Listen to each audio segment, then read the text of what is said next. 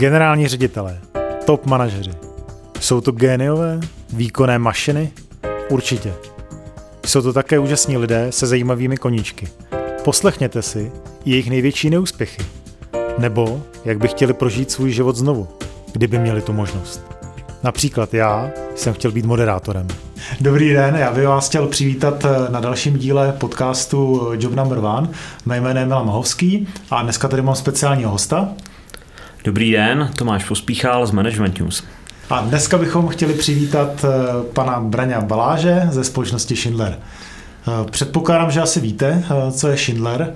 Pokud ne, tak určitě jste se s jejich produkty setkali, protože jezdíte eskalátory nebo výtahy a myslím si, že skoro na celém světě eh, každý člověk eh, ten produkt používal. Nebo se mýlim, je to jinak? Dobrý večer, tak já vás zdravím, taky vaše posluchače, který budou poslouchat tenhle ten podcast. To, co jste říkal, samozřejmě jako každý člověk si myslím, že minimálně jednou v životě použil výtah nebo eskalátor. I když já jsem se vždycky setkal s mnoha lidma, když jsem řekl, eh, dělám vo výtahářské firmě. Eh, no jo, to jsem někde viděl. Takže spousta lidí eh, neví, v jakých výtazích jezdí, jenom nastoupí, zatlačí ten, to tlačítko a někam je to vyveze, nebo se postaví na ten schůdek a to, taky je to někam vyveze. Takže samozřejmě, že lidi podvědomě někteří vědí značku a někteří to používají podvědomě. Mm-hmm. Jasně. Takže bych si řekl, že budete jako trošku jiný člověk, když jezdíte výtahama a jezdíte po eskalátorech. Máte nějaký koníček? No to víte, že mám. Já jsem jako hodně odmala byl založen na sport. Já jsem vlastně vyrůstal v takovým sportovním prostředí, protože jsem bydlel samozřejmě na Slovensku v Činžácích a tam se vždycky, eh, vždycky tak skončila škola, tak ve dvě, ve dvě třicet se eh, objevilo spousta dětí před barákem, tak jsme to v létě mydleli fotbal a samozřejmě, když se končilo září, tak jsme začali hrát hokej až do konce, do konce března zase fotbal. Takže fotbal, hokej to bylo odmala moje, můj, můj sport. Vlastně ještě tenis předpokládám, takový trojboj, klasický to bylo. Tenis jsem hrával, ale to bylo, uh, jsem byl myslím, že ve druhé třídě základní školy asi rok nebo dva a musím říct, že teďka jsem v posledních deseti letech taky začal hrát opět, opět tenis. Hmm. Ale ne moc pravidelně. Vlastně. Google na vás prozradil, že jste hrál vrcholově. Jo, abych to nechtěl jako přeceňovat. Já jsem, mám jeden ligový start eh, za Spartak Trnava, kde jsem teda vyrůstal od 8 let až do mých 23 let a tam jsem teda prošel všemi žáckými a dorostenickými eh, kategoriemi až do té do mužské. Byl jsem rok a půl v kádru ligovým, ještě teda za federální ligy mm-hmm. v 87 mhm. až 89 a teda dostalo se mi týcti, že mám teda jeden ligový start.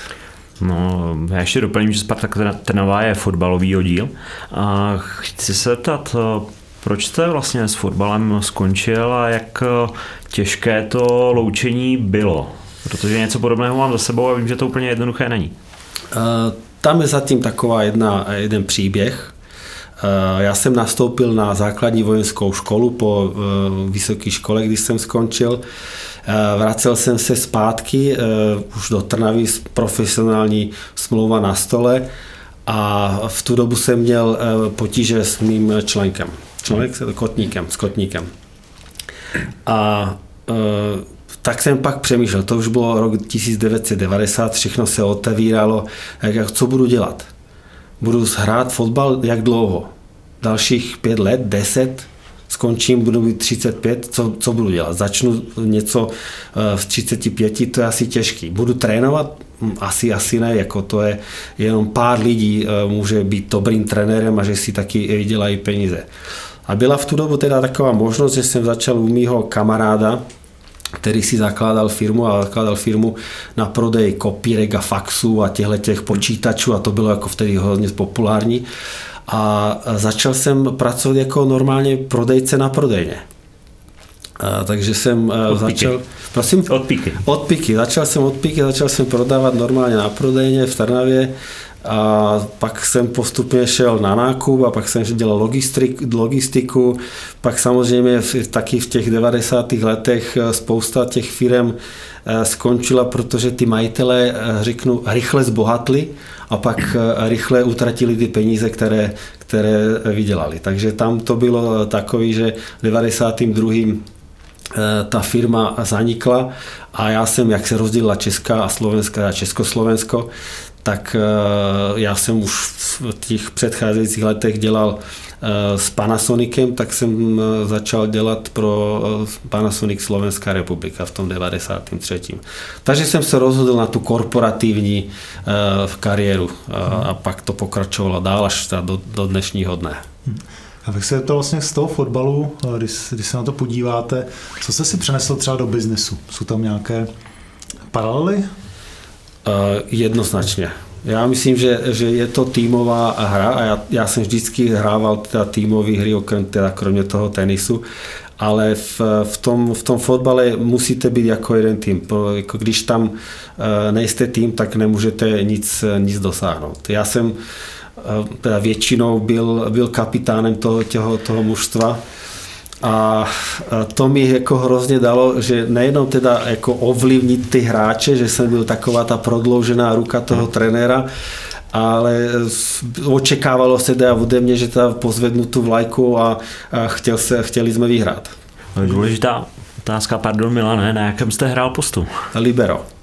Je zadní stoper, ještě vtedy se v tom době se hrál 4-3-3, takže já jsem hrál toho zadního stopera. Mateus. ano, Mateus, něco takového, nebo Franz Beckenbauer. A, dobře, dobře, dobře. Stále jsem díkovi.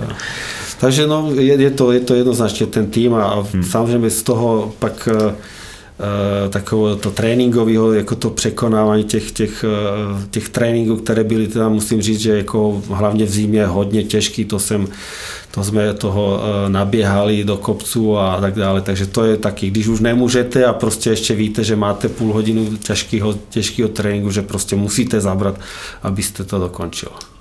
Takže ty, tyhle dvě vlastnosti vnímáte, jo. že jste si přenesl i do, i do toho business světa. Jo? Ano. Týmovost a takovou tu vytrvalost. Vytrvalost, tu konzistenci v tom, co, co děláte a že chcete skutečně něčeho dosáhnout. Já jsem byl takový, že my jsme 10 eh, minut před koncem prohrávali 2-0 nebo 3-0, já jsem ještě pořád věřil, že vyhrajeme, že minimálně urveme bod. Já jsem se párkrát v životě myslel taky, že jsem dal do ligu v hokej No, bohužel teda proti Jagerovi a eh, vždycky proti tomu Kladnu nějak to jako nefungovalo hmm, úplně. No. To věřím. On vždycky udělal ten krok a navíc dal toho góla. Ano, ano. jsou prostě, já jsem taky nebyl jako nějaký výjimečný talent, všechno, co jsem tam ve fotbale dosáhnul, tak eh, to bylo spíše to vydřený. No, tak, eh, a byli prostě někteří ty milí spoluhráči, kteří to měli skutečně ten dar od Boha. Jako dařilo se jim, i když nemuseli tolik, tolik trénovat. A zase spoznám mou spousta talentů, který to nedotáhli nikde, protože měli ten talent, mysleli si, že, že jim to stačí a, a nestačilo. Jako prostě neměli tu vytrvalost a neměli tu snahu trénovat tolik, aby byli jako skutečně vynikající hráči.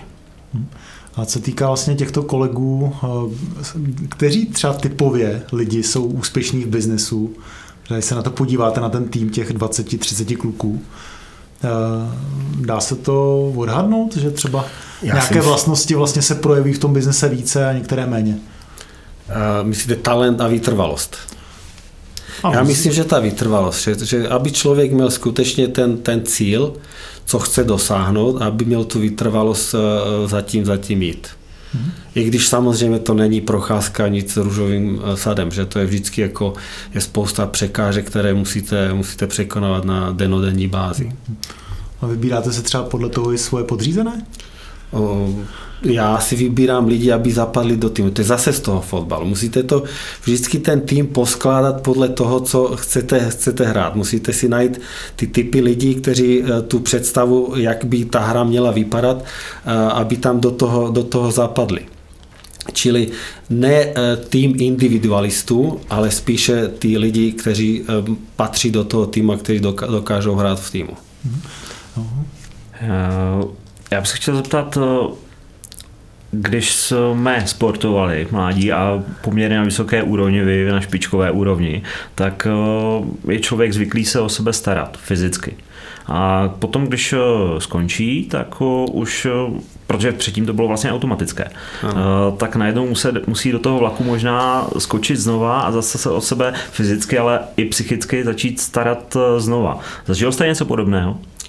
Určitě ano, já jsem, když jsem, jsem skončil, tak mě ten sport hrozně, hrozně chyběl, ale já jsem se snažil hledat alternativní sporty, já jsem pak ještě hrával fotbal v, jako v nižších ligách, ale to už bylo skutečně jenom jako jeden, dvakrát za týden na trénink, pak sobota nebo neděle zápas a pak už, když jsem úplně přestal, tak začal jsem hrávat hokej, začal jsem hrávat tenis, začal jsem uh, hrát spoustu jiných sportů, golf například teďka hraju, takže je to potřeba, to tělo to, to chce.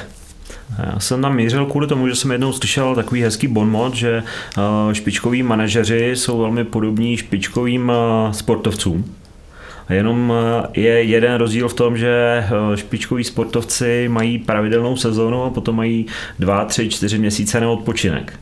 Což biznes, biznesu úplně neplatí. To si myslím, že neplatí, ano, to je pravda.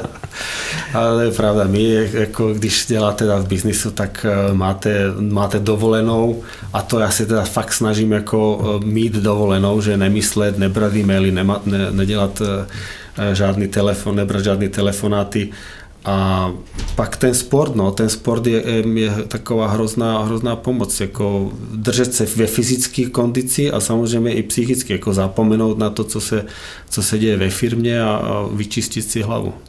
Jsme se měli v podcastu Máro Olečka, ten říkal, že umí usnout na povel. Aha. Vyčistí si tím hlavu, vlastně hlavu, u něj je to teda otázka přežití v těch horách. Ano. Jo, protože když neusne, trošičku se neodpočine, já si myslím, že v tom top managementu to může být otázka taky přežití, umět odpočívat, protože by se asi člověk z toho tlaku a z zodpovědnosti možná, možná taky zbláznil.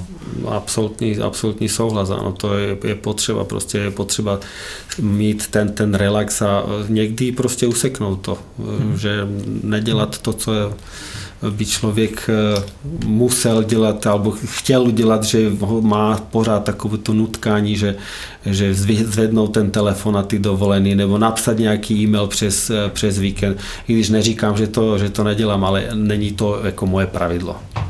Je to spíš výjimka, abyste je tu hlavu vyčistil a vypnul. Absolutně. Mm-hmm. Že vám to hodně jako pomáhá vlastně potom být efektivní a dělat kvalitní rozhodnutí, než, Přesně tak. než jedna 70% a, a neustále mít, mít čistou hlavu je, je pro, pro nás jako hrozně důležitý. Hmm. Jak se možná vrátil k těm uh, výběrům zaměstnanců. Hmm. Vy jste jeden uh, z manažerů, který procestoval hodně zemí. Uh, byl jste na Ukrajině, v Rusku, v Thajsku, na Slovensku asi taky. Ano. v České republice, že si počítám správně, pět zemí. Ještě v Austrálii jsem Austrálii jste ano. pracoval. Takže šestá země, velmi, velmi různorodé kultury. Jakým způsobem vlastně jste si třeba vybíral ty podřízený v těch jednotlivých zemí a jak se to liší? A tak ten výběr e, není e, jiný než, než tady. Ano, vždycky to musí být člověk, který patří do toho týmu a který trochu chápe to, co chcete dosáhnout. Ale samozřejmě ty, nárok, ty nároky jsou prostě jinde, jiné a ty lidi, kteří tam jsou, mají jinou kulturu, mají jiné myšlení a podle toho musíte i ty, ty lidi hledat. A taky samozřejmě ten, ten business environment je tam, je tam jiný. Takže podle toho samozřejmě taky musíte hledat eh, ty typy lidí, kteří dokážou pak řídit ty lidi, kteří jsou pod tím. Zkuste vůbec nějaké příklady? Uh, tak uh, například v Tajsku vždycky to bylo v tom, a to je takový největší kontrast, uh, co se týče toho výběru těch, těch lidí, tam jste musel eh, hledat a zadávat vlastně už těm agenturám, které hledali ty lidi, ten, ten profil. Tak my jsme vždycky chtěli mít člověka, který má nějakým způsobem západní vzdělání, protože to hrozně eh, dává. A já jsem taky rád byl, samozřejmě není tam jako uh, diskriminace, ale uh, lidi, kteří mají takový ten čínský background, protože ta tajská kultura je je jiná než ta čínská, protože ty Číňani jsou skutečně orientovaní na biznis.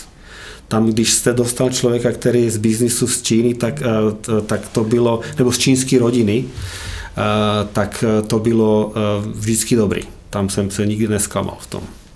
Jako jsou pracovitější? Jsou nebo? pracovitější. Je to zase v té kultuře, no, jako eh, tajská tradiční rodina, která tam je v staletí, tak vždycky je ta matka ta nejdůležitější v té rodině. A ona vychovává ty, ty děti ve smyslu, že se stará o všechno a v podstatě ty děti rozmazluje. A oni, ona jim dá, co všechno může, tak to jim dá. Až do roku 25, do 25. roku toho života toho, toho člověka. A on, když zde pak chce pracovat, tak on toho moc neumí, to je jedna věc. A druhá věc, že nedokáže překonat ty takové ty překážky. Takže on vám řekne, víte co, to je na mě moc velký stres, já, já jedu zpátky do našeho rodinného biznisu. Když to u těch eh, tajsko-čínských rodin tohle to není tam je taky matka jako hodně důležitá osoba v, tý, v těch, těch rodinách, ale ty děti už od čtvrtého, pátého roku života musí pomáhat ty, ty rodině. Uklízejí a když mají něco, tak pak chodí pomáhat těm zase starým rodičům a tak dále a tak dále. Takže oni, když přijdou už do toho reálného života, tak už mají jiné, jiné návyky než, než ta jiná skupina. Dalo by se to nějak aplikovat třeba do České republiky, tahle znalost, že mám ty uh ty kluky a holky, kteří jsou mamánci. Uh, jo, jestli to používáte třeba i v České republice, jo, protože tam to bylo třeba extrémní, v Čechách to asi tak extrémně ještě není, ale myslím si, že to tam možná trošku směřuje, ne? Já si myslím, že to taky začíná tady být, že jako prostě ta mladší generace nechce tolik na sobě pracovat, jak, jak jsme například byli my, anebo možná jako generace eh, po mně, ale eh, protože jsme vyrůstali v těch 80. letech, a tam jsme se museli skutečně naučit eh, starat sami o sebe. Rodiče byli od rána do večera v práci a dostali jsme klíč na krk, že? A, a jsme museli se starat sami o sebe. A když to tady je to, prostě už to začíná být trochu, trochu jiný. Mě v vašem životopise opravdu zaujaly ty kulturní šoky, které tam jsou, protože před působením v Tajsku jste působil v Rusku a na Ukrajině, ano. jestli to říkám správně. A Myslíte, že jste ty kultury poznal dostatečně, nebo jak dlouho vám třeba trvalo vůbec v té Azii, než jste své kolegy, než jste se jim dostal trochu pod kůži a eh, jestli to, se to tak opravdu stalo? No, eh, musím říct, že eh, ten začátek v Tajsku byl nemoc lehký. To je úplně jiná kultura a já jsem myslel, že v podstatě to, co jsem dělal tady v Evropě, že to jenom prostě aplikuju na, na, na ty tajské uh, zákazníky a tajské lidi, kteří jsou tam, ale to tam vůbec nefunguje. To vůbec nefunguje. A co nefunguje? No, takový ten evropský eh, manažerský přístup. A evropský znamená co? To je americký evropský, ve smyslu, že zadám cíl?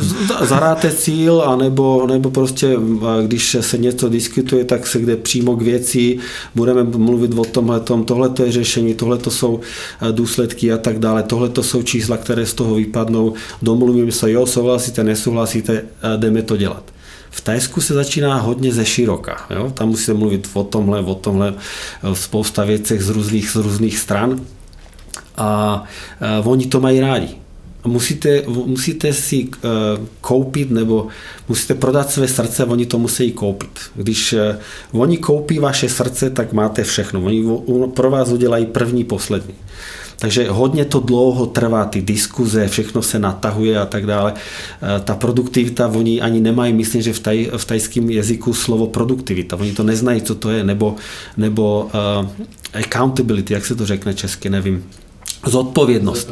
Nemají. Nemají. To slovo v tajském jazyku neexistuje. Tam je jenom slib.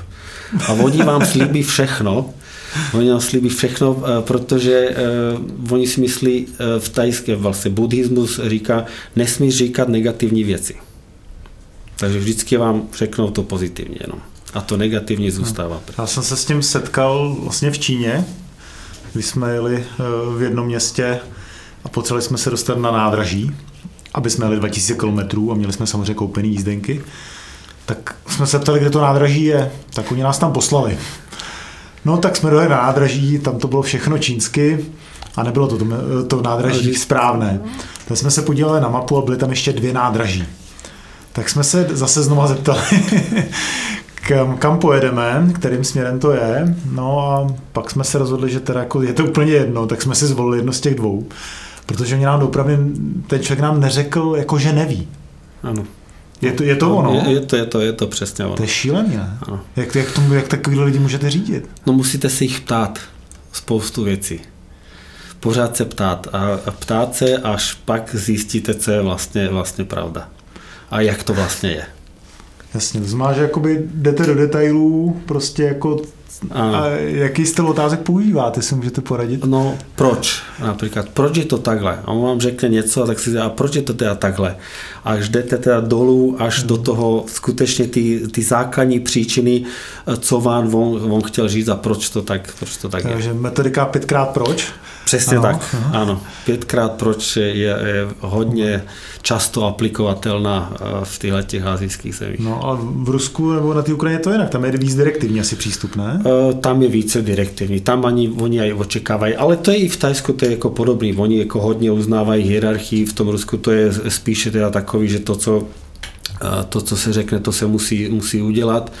A oni se to tady snaží udělat. V tom Tajsku oni, nám, oni jim řeknete, co mají udělat, oni vám to řeknou, že to udělají, ale oni to neudělají. Takže to je zase ta, ta, ta, ta kontrola nad tím, proč to tak není, proč si to neudělal, proč si mi o tom ne, neřekl a tak dále a tak dále. Ale musí to být skutečně velmi Eh, slušnou formou, slušnou ve smyslu jemnou, eh, že nemůžete eh, to, to, na toho člověka vůbec ani zvýšit hlas, to, to prostě nejde. Já právě přemýšlím, jo, když bych se pětkrát zeptal, proč to neudělal, nebo v tomto duchu, že to jde proti vlastně budování těch dobrých vztahů, který jste vlastně zdůrazňoval. Vůbec mi to nejde do hlavy, jak to skloubit. No, to musíte se usmět, jak oni se pořád usmějí, oni na, na všechno, co buď neví odpověď, anebo je něco zatím negativního, tak se smějou. A to je takový ten tajský, eh, tajský kulturní zvyk uh, u nich. No. To musí být neuvěřitelný kurz trpělivosti, asertivity, sebeovládání. Ano, ano, to, je, to, je, to je skutečně byla nej, největší kurz asertivity a trpělivosti. No. A vy jste přitom vlastně v, v rozhovoru někdy pro slovenské noviny, myslím, eh, říkala, že Thajsko byla vaše jako nejzamější jako manažerská štace, že vás tam nevíc, nevíc bavilo. Já když vás takhle jako poslouchám, já bych asi byl úplně šedivý z takového managementu. Já, pro, a to, to já můžu potvrdit, ano, jako Thajsko byla jednoznačně pro mě ta, ta nejlepší eh, štace, kterou jsem zatím, zatím měl protože samozřejmě ty, ty lidi jsou tam na druhou stranu hrozně, hrozně příjemný a hrozně lehko se tam žije. Ale těžko pracuje. Ano, takže rodina byla spokojená a já po těch dva a půl letech, třech jsem tam měl, tam měl vybudovaný fantastický tým a mě se odcházelo hodně, hodně těžko po těch šesti letech. A jaký byl návrat? Jaký byl návrat do Čech a na Slovensko? No, protože to nebylo jenom Tajsko, předtím eh, tam byl Rusko, Rusko a Ukrajina. Eh, jak jste vlastně pozoroval po těch letech vývoj těch zemí? No já jsem zažil po Tajsku jiný šok. Já jsem zažil šok Austrálie. Já jsem z Tajska se přesunul do Austrálie Aha. a to byl obrovský eh, kulturní šok, úplně jiný. Ano, tak a ta Austrálie je spíše taková ta americká, anglická, anglosaská kultura, lidí, kteří tam jsou, tak e, tam není taková ta, ta teplost, ten úsměv, to je prostě skutečně jako biznisově a hodně, hodně zaměřený na to, co ten člověk chce, ne co ta firma chce, když mluvíme teda o zaměstnancích. A tam byla ta, ta situace úplně, úplně jiná. Hmm. A to pro vás bylo jako víc pozitivní nebo spíš negativní změna? Eh, co se týče kultury, tak samozřejmě negativní, co se týče biznisu, tak samozřejmě pozitivní, protože eh, ta Austrálie zase z toho pohledu toho biznisu je eh, zase úplně jiný, jiný rozměr. Ano, když to v tom, v tom Tajsku, když se hodně to všechno, ta ekonomika proce rozvíjí, ale pořád tu velikost ty Austrálie to, to nemá. Takže biznisově určitě, určitě dobrý, medzilidský je to ten anglosaský způsob, spíše lidi žijou, žijou odděleně nebo ty, kteří už mají nějaký vztahy od, od mala, od začátku, tak hodně těžko připouštějí někoho jiného. A ta australská komunita, pak jsou tam teda ty menšiny, které jsou, jestli to je ruská, arabská, italská, řecká, tak zase žijou spolu a člověk eh, v mým věku, který tam jsem, tam jsem přišel, to bylo myslím, že 50, tak už hodně těžko se začne do té komunity, to je jedna věc. Děti taky eh, se ne tak eh, lehce začlenili do té do komunity, protože zase ten vzdělávací systém tam je jiný. Musím říct, že, že mnohem slabší než tady na těch, na těch základních školách. Samozřejmě ty privátní školy, ty střední školy, to je zase úplně jiná úroveň, ale zase je tam, eh, zase jsou tam jiné aspekty toho vzdělávání. A to se pak můžeme povedat někdy, někdy jindy. tak to je zajímavé jako pro některé lidi, jakým způsobem vlastně snášet ten eh, život toho expata, eh, aby vlastně mm, uspěl, protože i ta součást vlastně být tam s rodinou, je pro ten úspěch velmi důležitý. Že? Hmm. Když se budete trápit, tak prostě odejdete. Že? Ano. Eh, a tím pádem vlastně, když budete mít v životopisu rok, rok nebo krátké období, eh, tak potom samozřejmě eh, je velmi obtížné získat kvalitní, kvalitní místo u, u další firmy nebo, nebo v rámci stávající ano. firmy prostě uspět dál. Že? Musím říct, že to Tajsko, my jsme žili v takové mezinárodní komunitě, to je, eh, je velký takový compound, je asi 1300 domů, je tam spousta bylo hlavně teda Američanů, je tam americká základní škola, kde teda naše děti tam eh, chodili.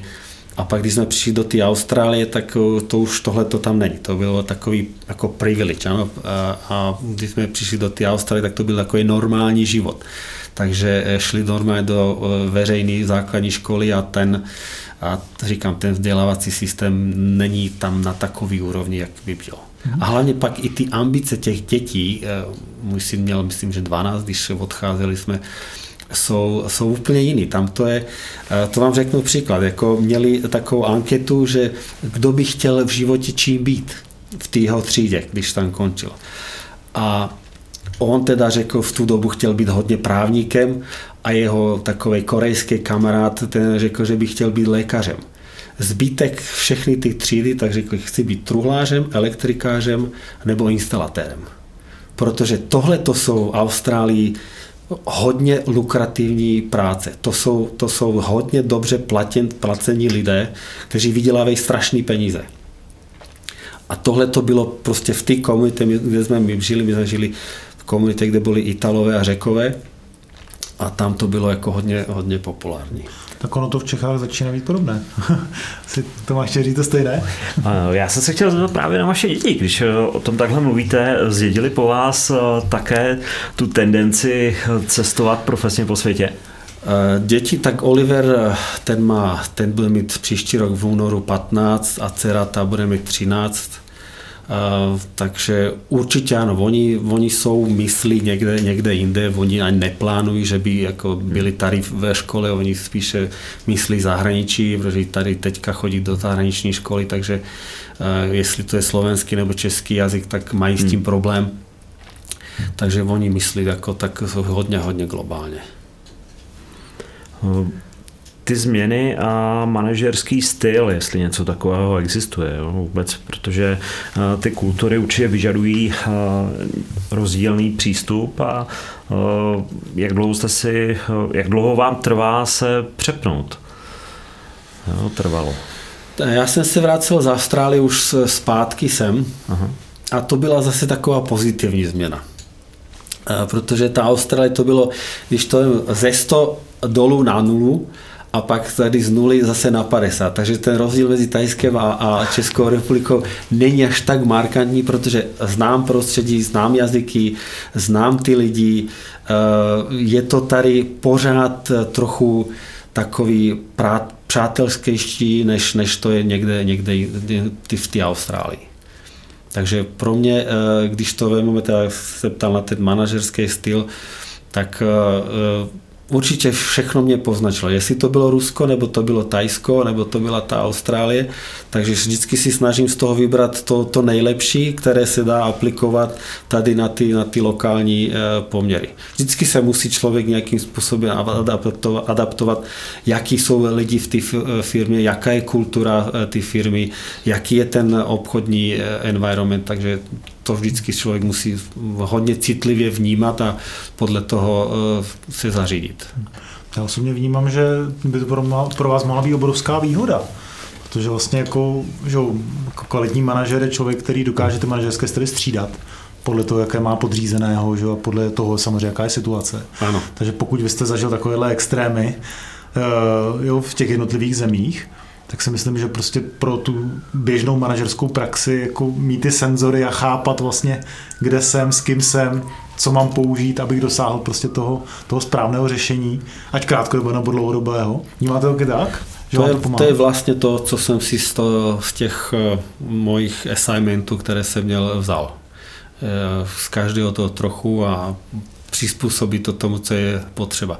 Možná kdybych šel zase někde jinde, zase i ten, samozřejmě ten český uh, styl mi určitě někde pomůže, abych mohl to zase, zase aplikovat někde jinde. Hmm. Já se vás teda úplně nedokážu představit, že jste jako direktivní ředitel, jako někde, někde eh, v těch rusky mluvících zemích někdy vypůsobíte, to... vypůsobí spíš do toho Thajska teda. někdy, to, někdy to musíte udělat. Jo, umíte zadvat. No to víte, že jako někdy musíte prostě třísknout do stolu a říct, že prostě ne. To jako jinak nejde, protože někdy se to Uh, někdy se to ty lidi si ani neuvědomují, protože nemají možná ten, ten jako větší pohled nebo uh, snaží se dělat věci, které se dělaly a to hodně častokrát slyším, no my to tak děláme už posledních deset let, ale říkám, to, co jste dělali posledních deset let, to nemůže, ne, že stačí na dneska, ale do, do budoucna, protože my dneska neděláme firmu, která je teďka, jako to, to dokážeme jako udržovat, to, to, ne, to je jednoduchý, ale musíme vybudovat tu firmu do budoucna, co se ten trh bude přinášet a tak dále. No, to bych vám chtěl vidět, jak bouchnete do stolu. Možná s tím souvisí třeba, že eh, jste se podělil o svém největším nějakém fuck upu, nebo průseru, který se vám stál, kdy jste začal řvát a řinčili, řinčili tady eh, skla ať, ať v Schindlerovi nebo v Kone nebo v Thajsku, v Rusku? Řvát, já jako moc ne, to, to, bych, to bych neřekl, že bych až takhle jako řval.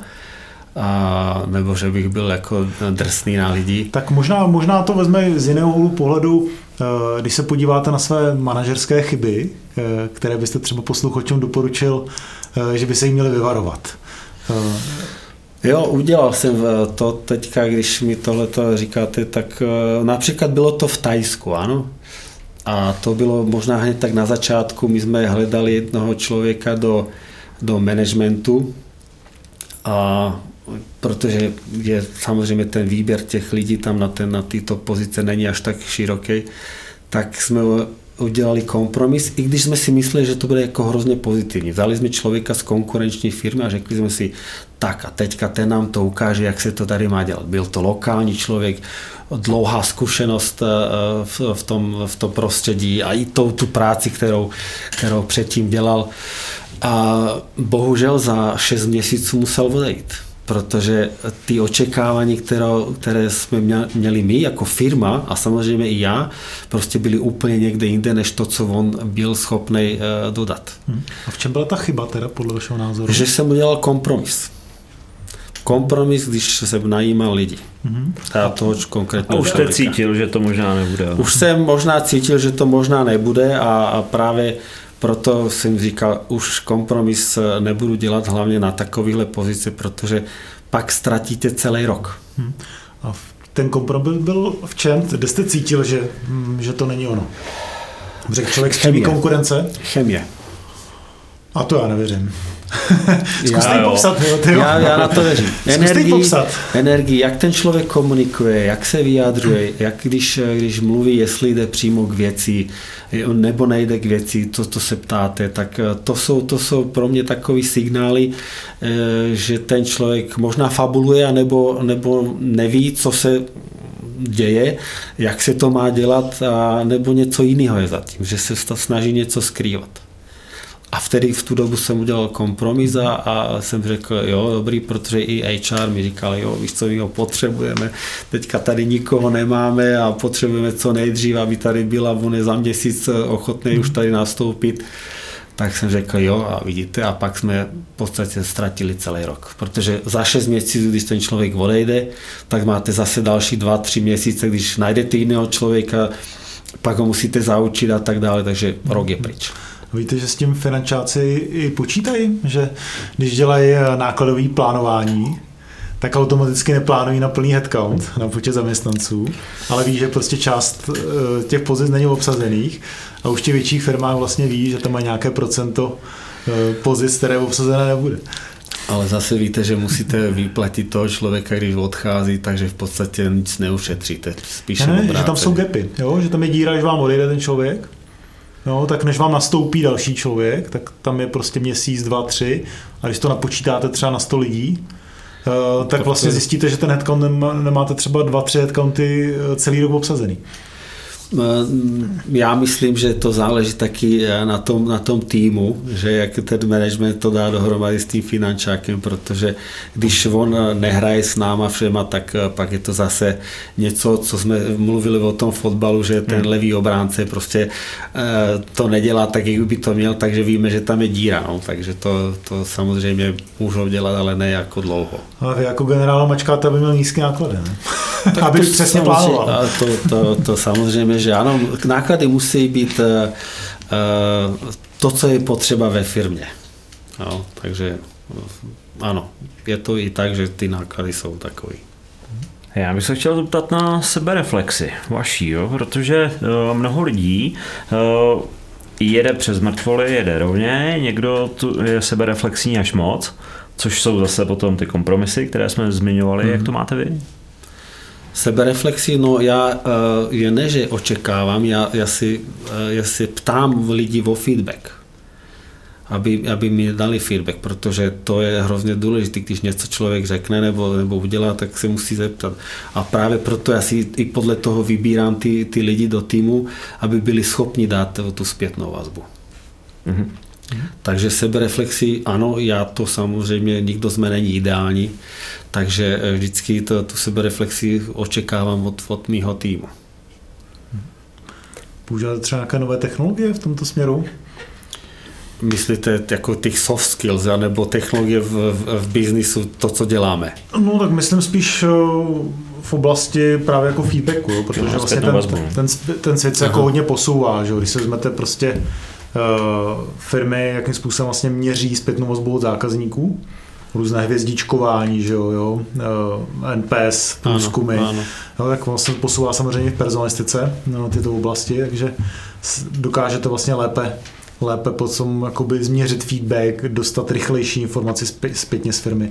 Jestli vlastně vaše firma hodně investuje třeba do, do interna v tomhle směru? Tak to, co, o čem jsem mluvil, tak eh, to je spíše můj osobní, ano, ten, ten, ta sebereflexe. Když teda budeme mluvit o tom, eh, co, co firma, tak samozřejmě máme interní průzkumy spokojenosti zaměstnanců, externí máme průzkumy spokojenosti zákazníků, které jsou, které eh, analyzujeme na měsíční bázi. Spokojenost zaměstnanců to je, myslím si, že jednou za dva roky ale eh, taky já jako hrozně rád eh, chodím eh, za lidma dolů a já rád mluvím s těma servisníma technikama a mluvím s těma lidmi, kteří montují ty výtahy a když jdu na tu stavbu a to je samozřejmě i naše povinnost kontrolovat bezpečnost na, ty, na těch stavbách a bezpečnost instalace, tak se vždycky ptám, jako co děláme blbě, co byste udělali jinak, co, co by vám pomohlo, mhm. abyste byl efektivnější. Máte ten instant feedback vlastně tím, že chodíte za těmi lidmi a rozbíráte si to. Snažím se, mm-hmm. snažím se prostě co, nej, ne co nejvíce, ale snažím se strávit ten čas s těmato lidmi, protože ty lidi jsou hrozně upřímní a oni mají e, zájem. V mnoha případech, jak jsem řekl, lidi, kteří to dali 10 let, tak to skutečně znají a vědí, co, co se v té firmě děje a kdo jiný vám to řekne, než, než on. Hmm. Já se na to ptám z, z toho důvodu, vlastně, že teďka se hodně prosazují právě ty instantní feedbacky. Vy to děláte velmi, velmi šikovně, že vlastně chodíte za těmi lidmi. V těch velkých firmách, kde to samozřejmě už není možné, jo, kde máte tisíce zaměstnanců, tak nebo vyšší stovky zaměstnanců, hmm. tak se začínají prosazovat personalistice jako NPS průzkumy Eh, kde vlastně na nějaké statistické vzorky ano. posíláte eh, nějaké mikrodotazníčky a dokážete vlastně sbírat ty informace, eh, jakým způsobem vlastně ty lidé přemýšlí, jak cítí vlastně které změny nebo opatření. Tohle to děláme s našimi zákazníkama. To se hmm. děje každý, každý měsíc, děláme průzkum spokojenosti zákazníků a ptáme si, jak jsou spokojení s našimi službami, s našimi lidma a tak dále. A na to reagujete biznesově. A na to reagujeme hmm. biznesově. A vy osobně, eh, kdybyste se měl rozhodnout, nebo jaký je váš poměr instinkt versus data? Eh, já jsem hodně na data, protože mm-hmm. to, já říkám, jako number talks. A, ale samozřejmě ten instinkt je pak, to musíte prověřit, co to je za těma čísly, protože někdy ty čísla neříkají všechno. Čili čísla vám něco indikují, ale pak musíte jít eh, dolů a zjistit, co skutečně za tím je. A to není jenom možný jenom z těch čísel, ale je to spousta informací, které musíte si zjistit s těma, s těma lidma. Hmm. A co měříte? Co jsou vaše klíčové klíčový ukazatele? Tak samozřejmě, jako proč existuje, proč vlastně lidi zakládají firmy?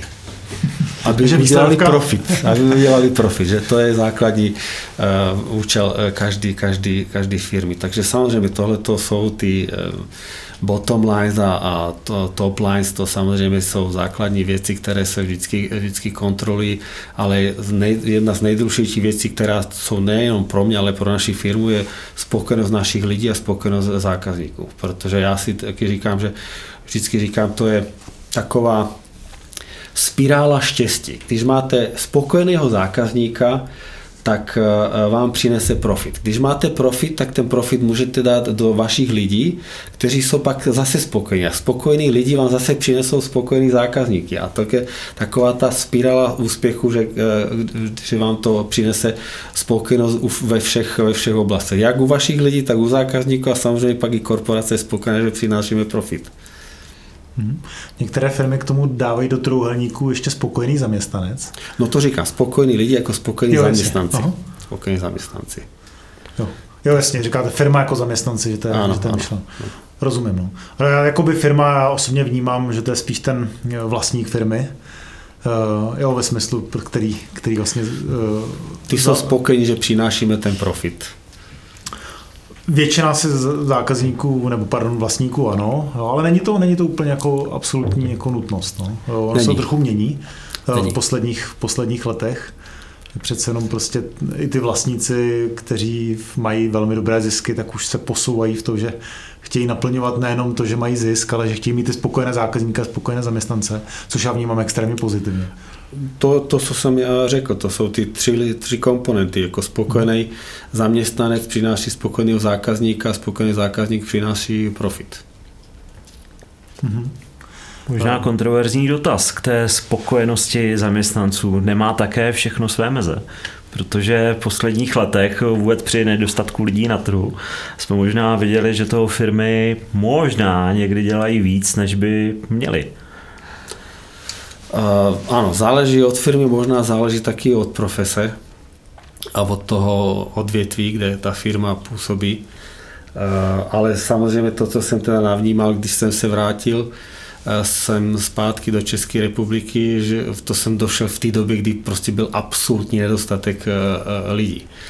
A samozřejmě každá firma se snažila vyvíjet různé benefity a různé prostředky, jak ty hmm. lidi nejenom teda natáhnout do ty firmy, ale samozřejmě i, i udržet. Uh, no je to taká, taká doba byla v, v to Já myslím, že se to bude jako teraz až, asi trochu měnit, ale samozřejmě každý teda podle těch, těch možností a podle toho, co chce, chce dosáhnout. Jste vlastně zmiňoval o tom, že máte, že jste jako fotbalista nebo že hrajete hokej, tenis. Máte tady nějaký klub eh, ve firmě? Uh, klub nemáme, ale vím, že tady chodí lidi hrávat pravidelně eh, ve čtvrtek večer fotbal. Já jsem teda s nimi ještě nebyl hrát, A, ale jako samozřejmě chystám se, protože víte, že teďka se nemůžou združovat lidi a takže bylo to, nebylo to a tak dále, ale určitě máme, máme tady, máme spoustu věcí, eh, co se týče i regionu, protože my jsme po celé České a Slovenské republice, takže snažíme se taky lidi udělat ten well-being, že by, že by se koncentrovali nejenom na ty práci, ale i na ten privátní život. Hmm. Ale sám tady v tuhle chvilku jste zmínil, že hrajete hokej. Ano. Jo. Eh, co, co vás tomu vlastně přitahlo, nebo co vás na tom baví?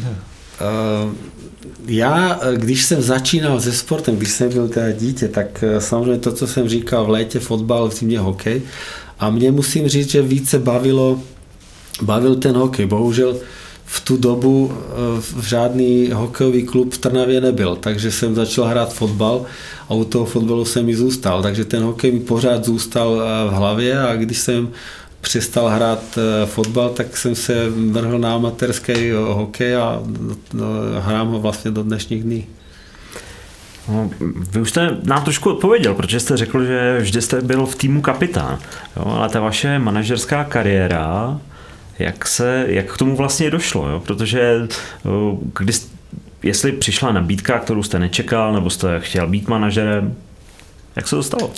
Chtěl jsem být, no, to, to jsem měl nějak tak jako asi přirozeně v, v sobě, nebo mám to pořád, pořád v sobě.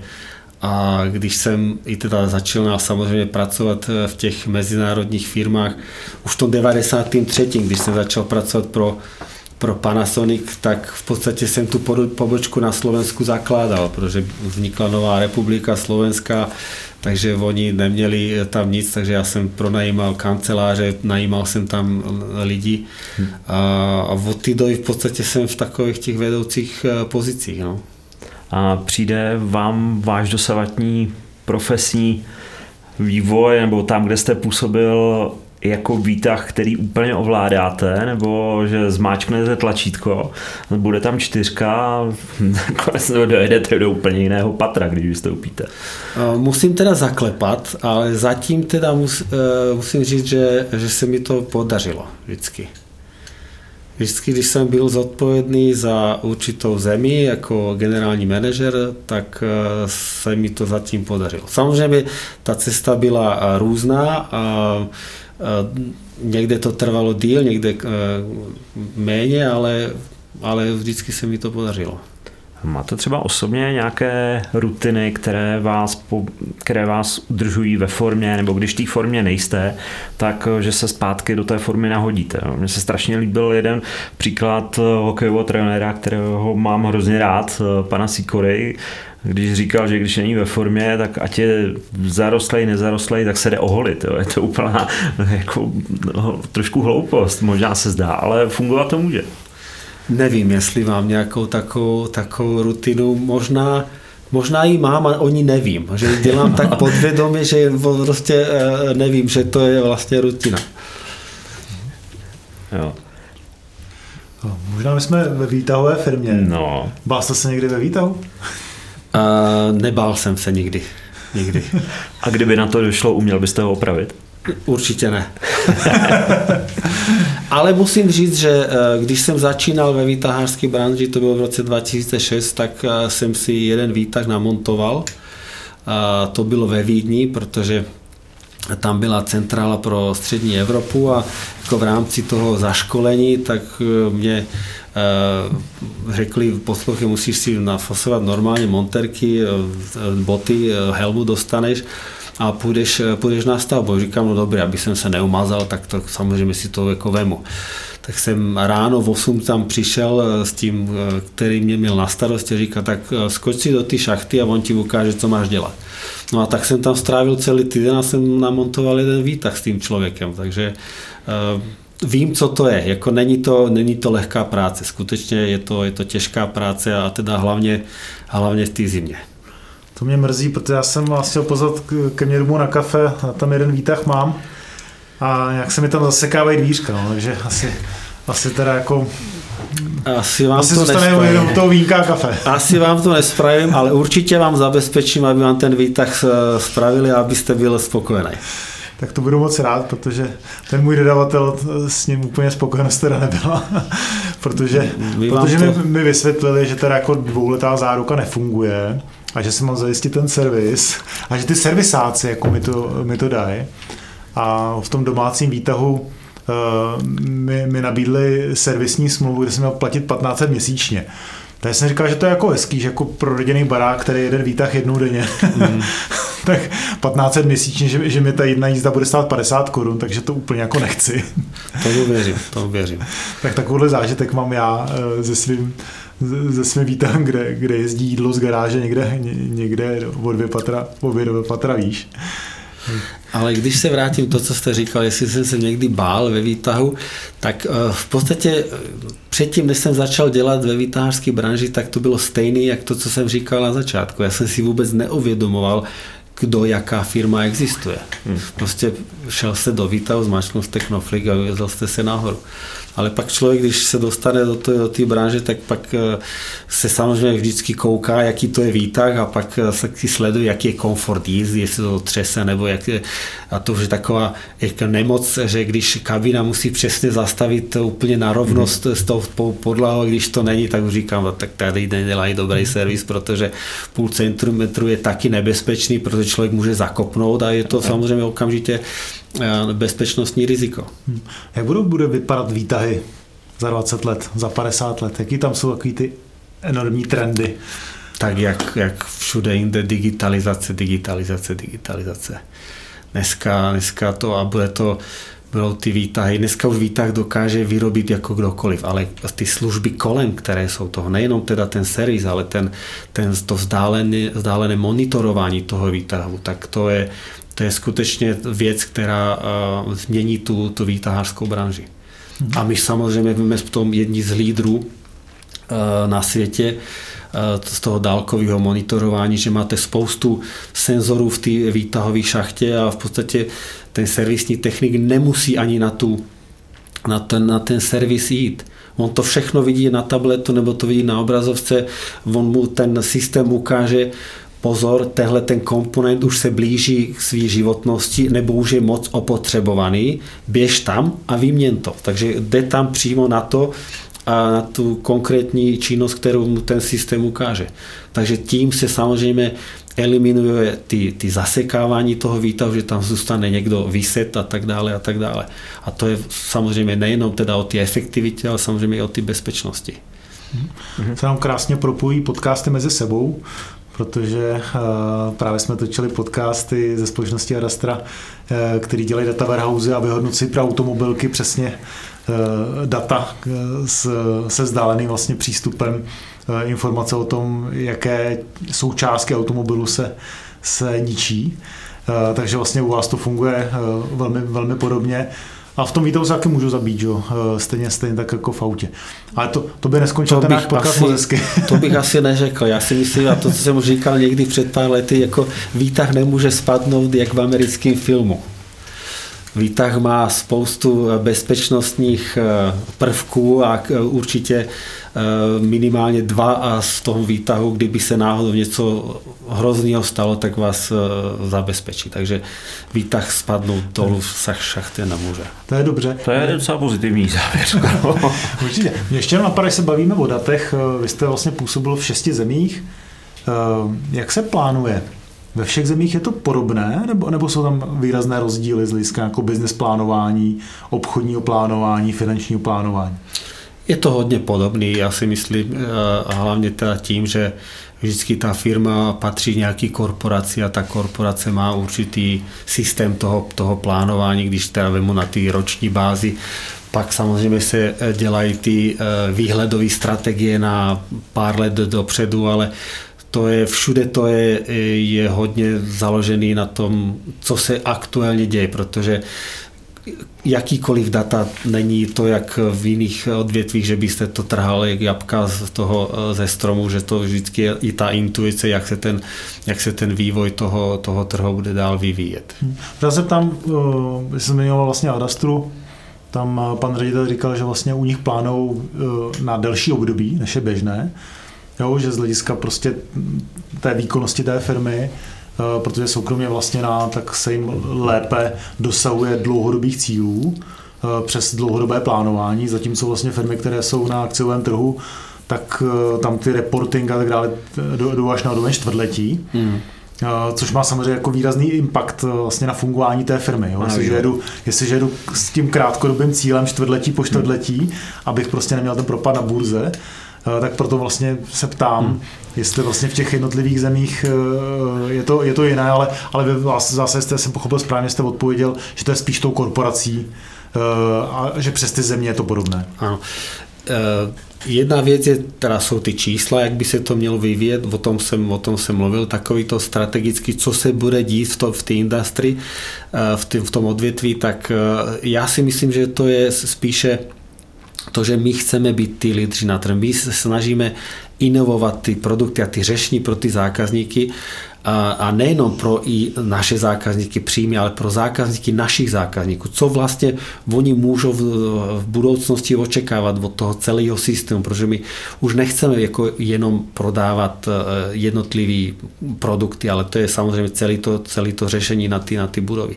A dneska ten ten trend těch chytrých budov, které, který, který je, to dneska se stává už úplným standardem, tak to bude v budoucnosti ještě, ještě, ještě více.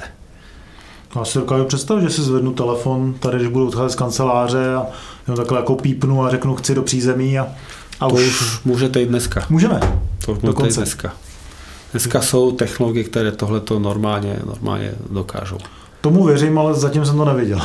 zatím ano, ten, ten český trh, nebo evropský bych řekl, je, je trochu více konzervativnější.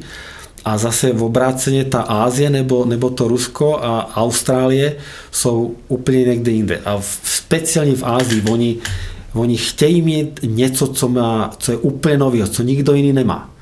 Ukažte mi to, jak, jak, bych to, jak bych to mohl mít ve VFC budově, protože oni tam samozřejmě to se, hodně se to dynamicky rozvíjí, ale oni mají taky svoji konkurenci a oni se taky musí odlišit od těch ostatních jich eh, firm, které působí na trhu developerským. Oni potřebují taky zatraktivnit tu svoji budovu pro ty potenciální nájemníky a říct jim, poslouchej, my máme tohle a tohle a když máte 50 patrovou budovu, tak samozřejmě ten ten nátlak těch lidí ráno, to, to tady vůbec není. Ano? Ale když si uvědomíte, že musíte dostat 3000 nebo 5000 lidí ráno do práce, výtahama na to jednotlivý patro, tak to musí být perfektní systém, aby ty lidi skutečně čekali co nejkratší dobu se dostat tam, kam oni potřebují a pak zpátky večer, anebo oni ještě v Ázii je, je jiná věc, tam jsou ještě obědy, od 12 do 1 tam se nedělá, to všichni ve 12 jdou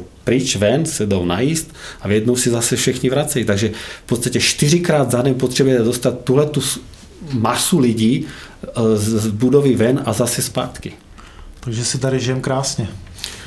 Tady nemáme ještě vysoké budovy a doufám, že to, že to přijde a že, že nejenom teda ta Praha a, a ty ostatní města, že, že pochopí, že ta země prostě je drahá, že jediný způsob, jak, jak vydělat na těch budovách, tak je jít do výšky. No. A doufejme, že kan, výtahy v kancelářských budovách nebudou jezdit prázdné. To doufám, já tomu věřím a to, co jsme možná mluvili již před, před chvíli, že, eh, že ty kanceláře a ty, ty lidi v těch kancelářích, to si myslím, že je neoddělitelné, protože ta kultura, ty firmy se prostě nedá jinak dělat, jen když ty lidi jsou v těch kancelářích a aby spolu mluvili, aby spolu pracovali, spolupracovali a ten, ten manažer tam musí být u toho a, a pak se může vytvořit ta kultura. Takže vám vlastně lidé chybí v této chvíli. Ehm, my to máme, ano, samozřejmě chybí nám, protože Ale vám osobně těžký, myslím. Mně osobně hrozně to chybí, já teda se snažím chodit do práce, co se nejvíce dá, hmm. ale bohužel ty, ty meetingy, které jsou s těma lidma, z jiných eh, měst, eh, z jiných zemích, tak to, to mi samozřejmě chybí, protože ten, ten přímý kontakt je úplně něco jiného, jak když to mluvíte cez ty Teamsy. Mhm. Braně, já si myslím, že ten svět vám určitě vyhoví, že těch výtahů bude jezdit více, protože ty ceny nemovitostí v Praze jsou už tak extrémní, že asi nikam jinam než do výšky to nepůjde. Hmm. Ty pole určitě nebudeme nebudem chtít zastavit. Takže já si myslím, že jste v dobré branži a proto vám přeju určitě dalších desítky let dobrého, dobrých hospodářských výsledků a moc krát bych vám chtěl poděkovat za, za to, že jsme se dneska mohli potkat. Hezky si říct si o těch multikulturních věcech, protože to je něco, co, co bylo pro mě extrémně zajímavé a věřím, že i pro naše posluchače. Já taky děkuji za rozhovor a doufám, že někdy na příště zase se můžeme pobavit o jiných věcech. Díky a za mě také. Naschledanou. Naschledanou.